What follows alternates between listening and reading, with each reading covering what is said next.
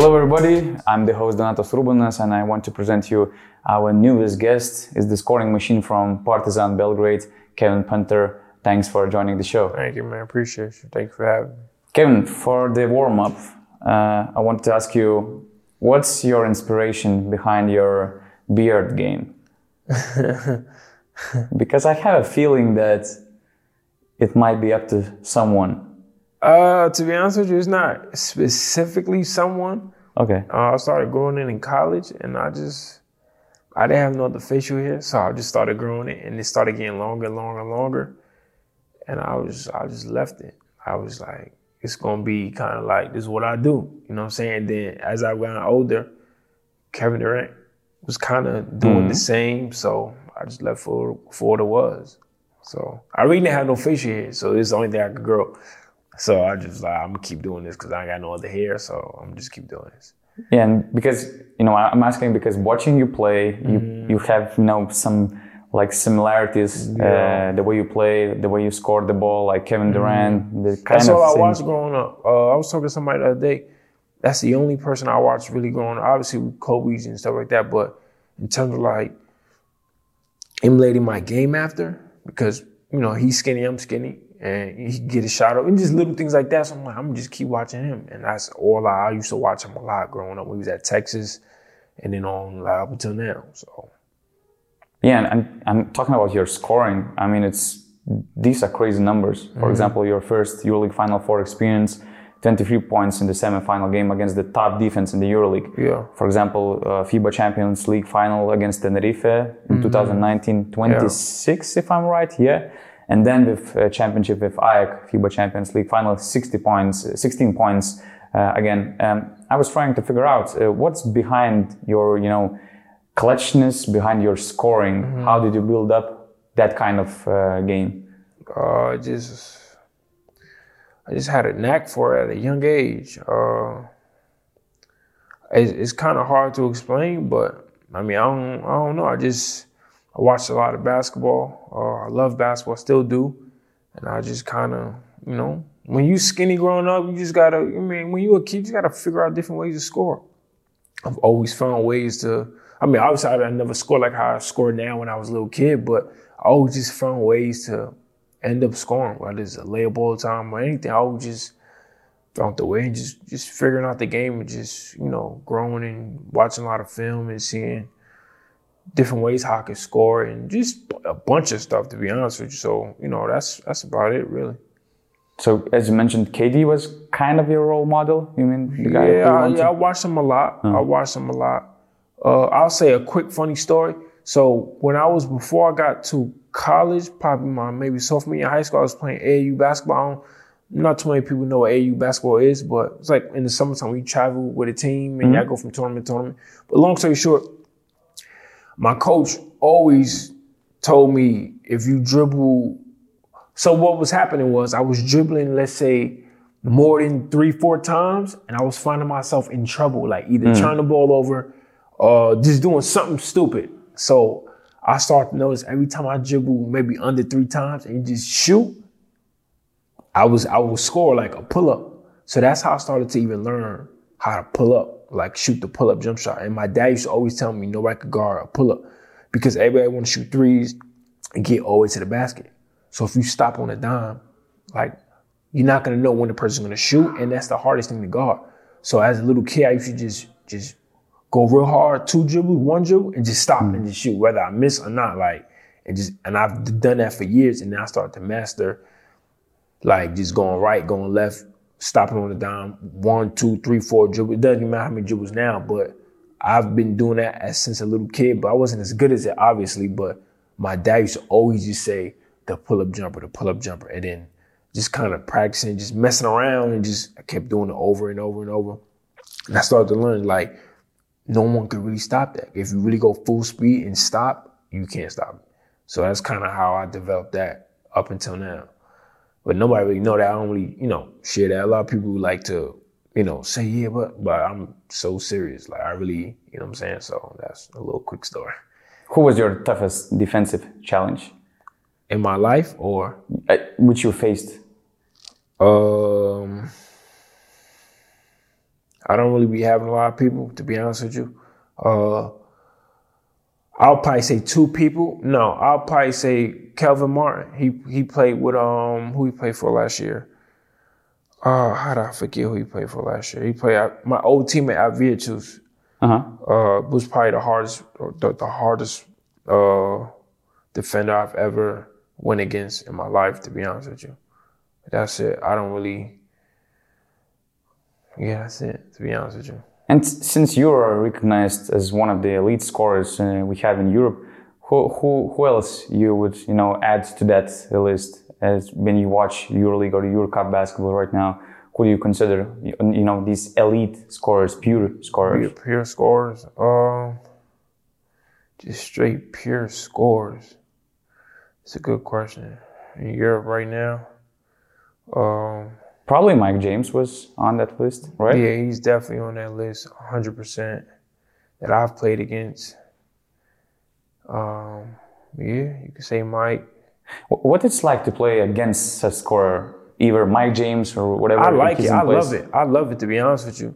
Not to get into a one-on-one battle, but like that's like in my blood to score the ball. So when I see another player that, and I can identify pure scorers because that's what I am. So when I play against that, I love it because it's just like it's fun, number one, and you and the other player get to really go at it. Not in a one-on-one battle, but within whatever system y'all run, y'all get to do y'all thing. You know what I'm saying? So like when we played Cheska last year, you know what I'm saying? I had like 32, but I played the way I played and got it. And, Mike had a game and he played the way he got, you know what I'm saying? So just using that as an example, that was fun. You had many fun games last season, and you reached your first EuroLeague Final 4. And I want to bring you back, to these clutch moments.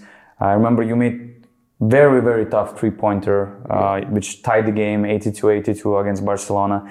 Then with like 10 seconds left, it was a really great set by Ettore Messina.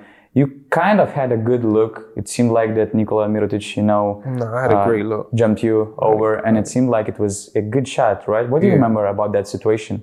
I remember Malcolm had the ball on the left-hand side of the court. I think they iced him. They didn't ice him. He used the screen, and he kicked it out to me. And all I remember was catching it and ready to shoot. But,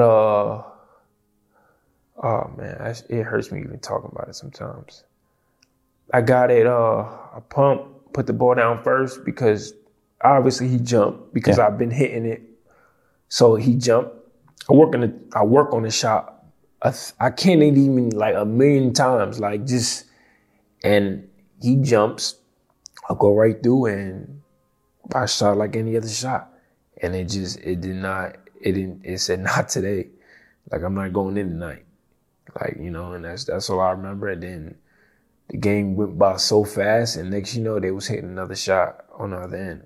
But the shot felt good. Nothing was off, but I was shoot that shot a million times. So how do you deal with such situations? How deal with what? I mean, how do you deal when you miss? Mm-hmm. I'm not sure how many, important shots you've missed before in your career. But how do you deal? What's the next morning for you? Do you suffer? Or it's like just really. The other day and that's it? I don't. And one reason, the only thing that keeps me at ease is knowing I work so hard on that. And in general, it's I can't ever sit there and look in the mirror and really suffer or beat myself up. Yeah, I beat myself up because you want to make the shot, but I always try to put things in perspective. You know what I'm saying? If you do something a million times over and over and over and over, and you've had a lot of success, but then the one time in a crucial moment you miss it, I'm going to be upset in the moment, but, you created a foundation and a routine of doing that habit and making it over. No, you can't even be mad at yourself. You really, really can't, So that's why in the moment, I was obviously in the moment and I was upset, but just, I try to put things in perspective and really think about it. It's a shot I shoot all the time. Nothing happened. If I would have made it, then, I would have made it. But I missed, and that was that. Did you ever think about how that shot would have changed things? Yeah. For example, EuroLeague finals. Maybe even your future in Milano? That's a really good question, man. Possibly, man. I just know if I hit that shot, we in the finals, and we're playing against who? Efes. Yeah. And I think we beat them twice in the regular season. You know, I like my chances. We all know it's gonna be a good game, but you know, we in EuroLeague finals, so that's one game right there. So you put yourself in a position to win one game, you know. So I've thought about it a lot, even after weeks after that, after the Final 4, things of that nature. But I mean, you can't really. I try not to really think about it too much. Here and there, I may think about it, you know, but that's about it. What was your plan for the free agency? Before Partizan project, for example, because it came kind of out of nowhere, you know. What was your, you know, first idea what you're gonna do with your career? Man, my first idea what I was gonna do was, I'm be honest, I thought I was going back, to be honest with you. Like, I thought I was going back, but that's just the business of basketball. Happens, things happen, and that's it to be honest with you. I was told by some people that, at least from Milano area, they think that you might been upset. Were you upset in a way that maybe Milano could have matched the offer? Maybe you expected them to match the offer of Partizan? Nah, Partizan and Milan, they didn't have nothing to do with one another.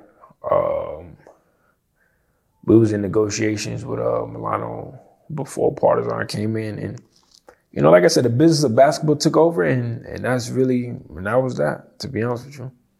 And that conversation with Zeljko Obradovic, was also, is it true that it was kind of, you know, 5 or 10 minute conversation, or it was longer? No, yeah, me and him spoke over the phone. Me and him spoke over the phone about some good things during that process, during those times. But me and him spoke over the phone probably about maybe 2-3 times. Okay. Yeah, me and him spoke over the phone. What was his main pitch? He likes challenges. Obviously, he's coming back to coach, but he likes challenges and. He wanna go hard, he wanna work hard. So automatically, my life is full of challenges since I was a little kid. So automatically I was thumbs up to that. You know, so it was easy for me to, you know, come play for him. Obviously, you know, we wanna get back to EuroLeague. We wanna, you know what I'm saying? So that was also another, like, you know, gives you more motivation to, you know, try to do something special. So it wasn't, in the beginning, it was kind of a little like, I don't know, but after a while I thought about it, and it was a good decision. It was an easy decision for me to make. But I think that you were the first big signing for Partizan. Was it, you know, a bit, let's say, was it hard to believe the project of Partizan? Because sometimes you can never know what might happen, what kind of players they might sign. Not really. I knew with a coach like Obradovic, we was gonna be all right. You know what I'm saying? With me being the first player, hopefully it helped, and which it did, other players to come and obviously see what's going on and want to be a part of the team, you know. So it wasn't. Once he took the job, I knew they was gonna do some pretty good things over there. Zeljko Obradovic is considered probably as the best coach in Europe, and it's probably a good feeling to be, you know, the first signing of the best coach in Europe. But back in the day, when you played in Greece, in Belgium, in Poland, it was the situation that probably you couldn't choose between, for example, Partizan Milano, the best teams. And your first deal with Lavrio, it was like $45,000 or 40. Okay. What do you remember the most about that situation where you had to start everything from zero here in Europe, you know, to build your name? Yeah, man, I didn't have a passport probably 2 weeks before I had to leave. That's how much I knew about Europe. I didn't have a passport. Man, that was a reality check in a way. You know, you dream of playing the NBA, you don't play in the NBA, now you got to go overseas and things like that. In the beginning, I didn't really embrace it. You know, I struggled a lot just off the court, you know, just trying to find myself, find my way. Basketball really kept me at ease and things of that nature, but just off the court, it was tough, man. I couldn't really. I almost went home in like December. A lot of people don't know that. I was talking to my agent, and I'm just like, man, like, I'm like, I don't know, like, you know what I'm saying, like, I don't know. But what's so hard about that overseas experience? Because probably it's not just you, yeah, you know, dealing with these struggles. When you've never been out of America, it could be a lot. Just the culture change and the food and the way of living, the style.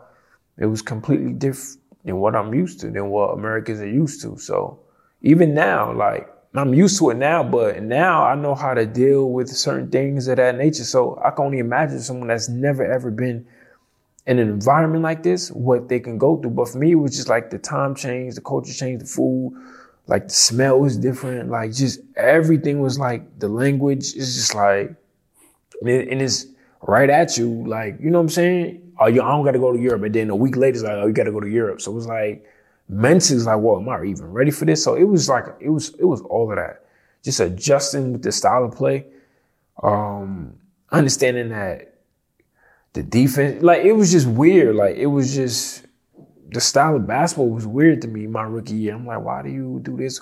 Why do you make fouls on a fast break? Mm-hmm. You know how people used to just make fouls? Like, why? Like, I used to hate that. Now I look to do it every chance I get, because now you start to understand the game and why they do it.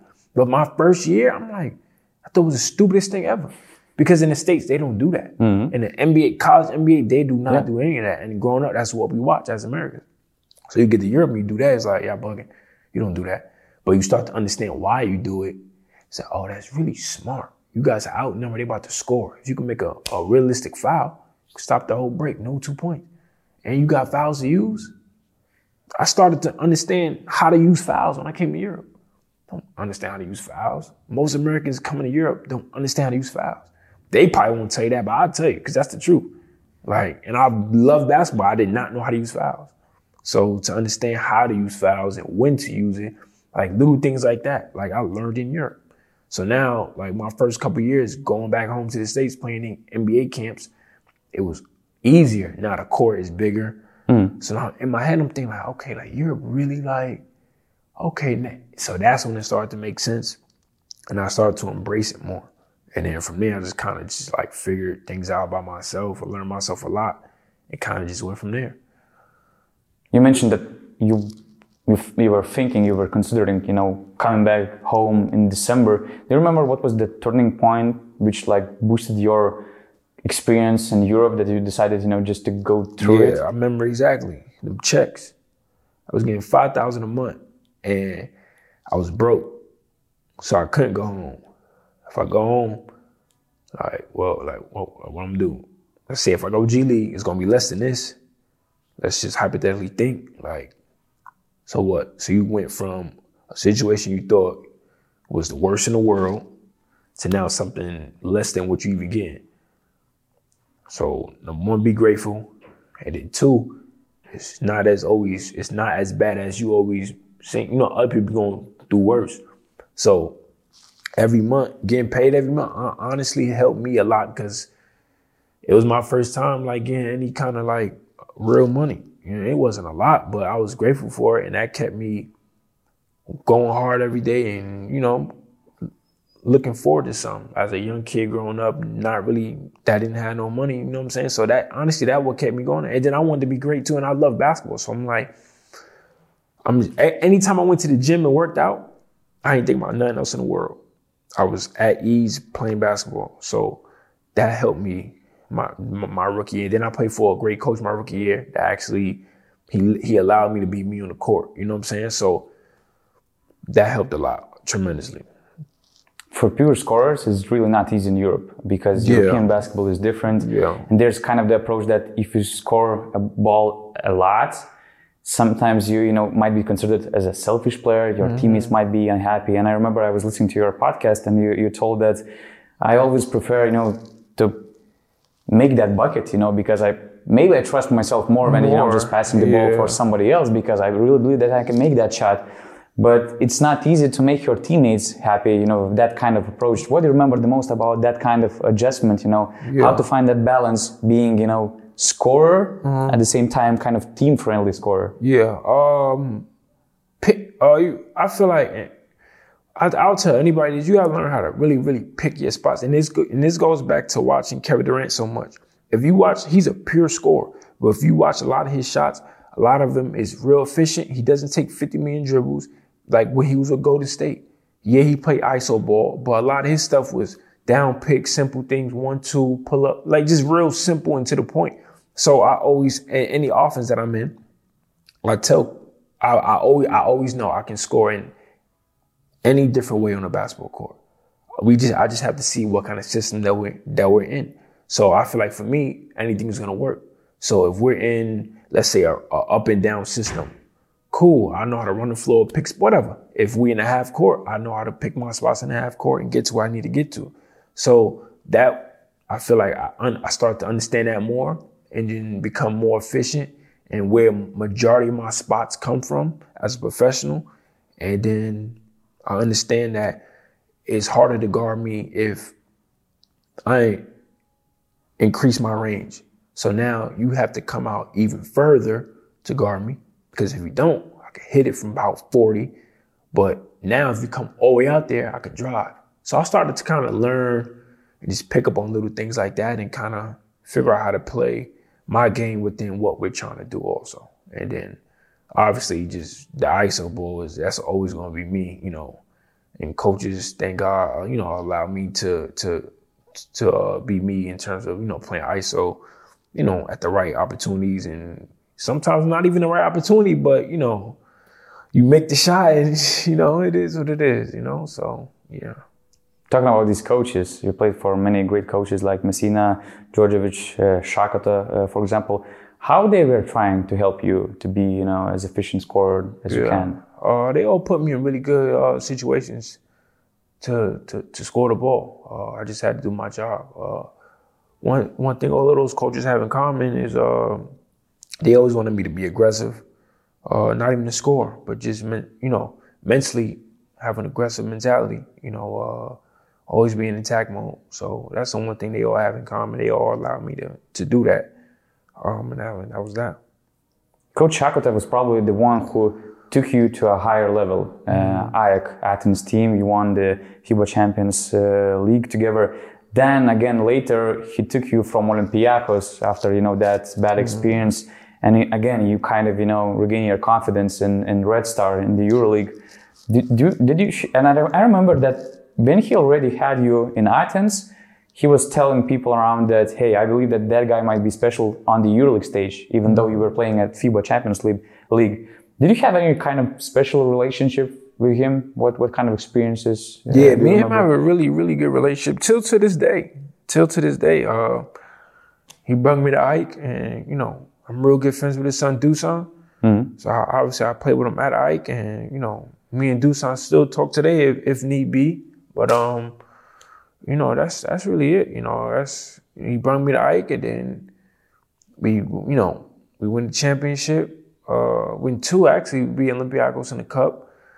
And then he brought me Red Star from Olympiacos, and that kind of, rejuvenated me and got my confidence back, So those are two pivotal points in my career where he was there for both of them. So our relationship is forever there. I could always pick up the phone and call him about anything, just to talk, have a regular conversation. So, yes, I'm blessed for it, Blessed for it, 100%.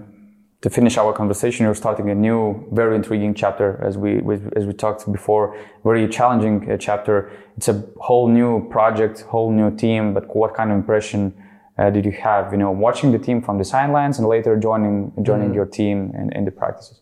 Yeah, good, man. We go hard. I say that much. Like we go hard. Can't wait. Obviously, tomorrow's my first official game, so I'll have a different feel of everything. But in terms of just being in practice and just going over plays, playing each other in practice, it's going to be a fun year for us. I'll say that. I'm just excited to play my first official game with the team tomorrow and just have fun. You know, everybody's ready to work. Everybody's, you know, want to be great and win. So everyone's on the same page. So, you know, I can't wait. You made the headlines in Serbia as the highest paid player in Serbia ever. And is it something? Is it nothing for you? Is it kind of, you know, establishing your status, or, you know, having that chip on your shoulder? That chip on my shoulder is never going to go away. It's never going to go away. It's impossible. Like, just from where I come from and things I had to do to get here, it's just, it's forever there. So I got a chip on my shoulder this year like no other. So I guess I'm just ready to work, you know, have fun, just try to do something cool. I remember you had an interesting question. Probably it was a podcast, Swiss Cultures, something like that. Swiss Cultures, yeah. And the question was winner or bust, and you didn't have clear answer back then. But I was trying to think that probably a lot of people, a lot of fans, basketball community will probably, you know, will value it as a winner or bust for Partizan. But I was just trying to figure out how Zeljko Obradovic is trying to get you ready for that kind of challenging, having whole new team, and how he's helping you guys to go through it. Yeah, he's helping us a lot, to be honest with you. I feel like a lot of that stuff has to come from the players. You know what I'm saying? Our coach could tell you whatever. You know what I mean? He could tell you, you know, but as players, you gotta wanna, you know, be great also. You know, a coach, he's not out there playing.